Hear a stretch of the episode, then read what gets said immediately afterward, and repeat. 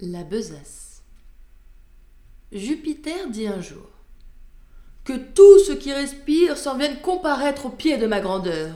Si dans son composé quelqu'un trouve à redire, il peut le déclarer sans peur. Je mettrai remède à la chose. Venez, singe, parlez le premier et pour cause. Voyez ces animaux, faites comparaison de leur beauté avec les vôtres. Êtes-vous satisfait? Moi? dit-il. Pourquoi non? N'ai-je pas quatre pieds aussi bien que les autres? Mon portrait jusqu'ici ne m'a rien reproché. Mais pour mon frère l'ours, on ne l'a qu'ébauché. Jamais S'il me veut croire, il ne se fera peindre.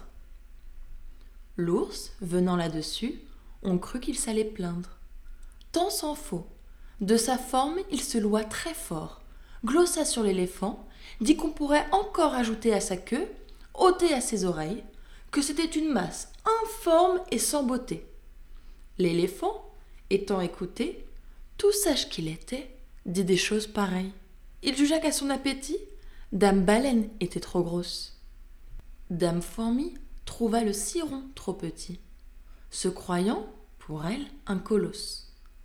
Jupin les renvoya, s'étant censurés tous, du reste, content d'eux. Mais parmi les plus fous, notre espèce excella, car tout ce que nous sommes, lynx envers nos pareils et taupe envers nous, nous nous pardonnons tout et rien aux autres hommes. On se voit d'un autre œil qu'on ne voit son prochain.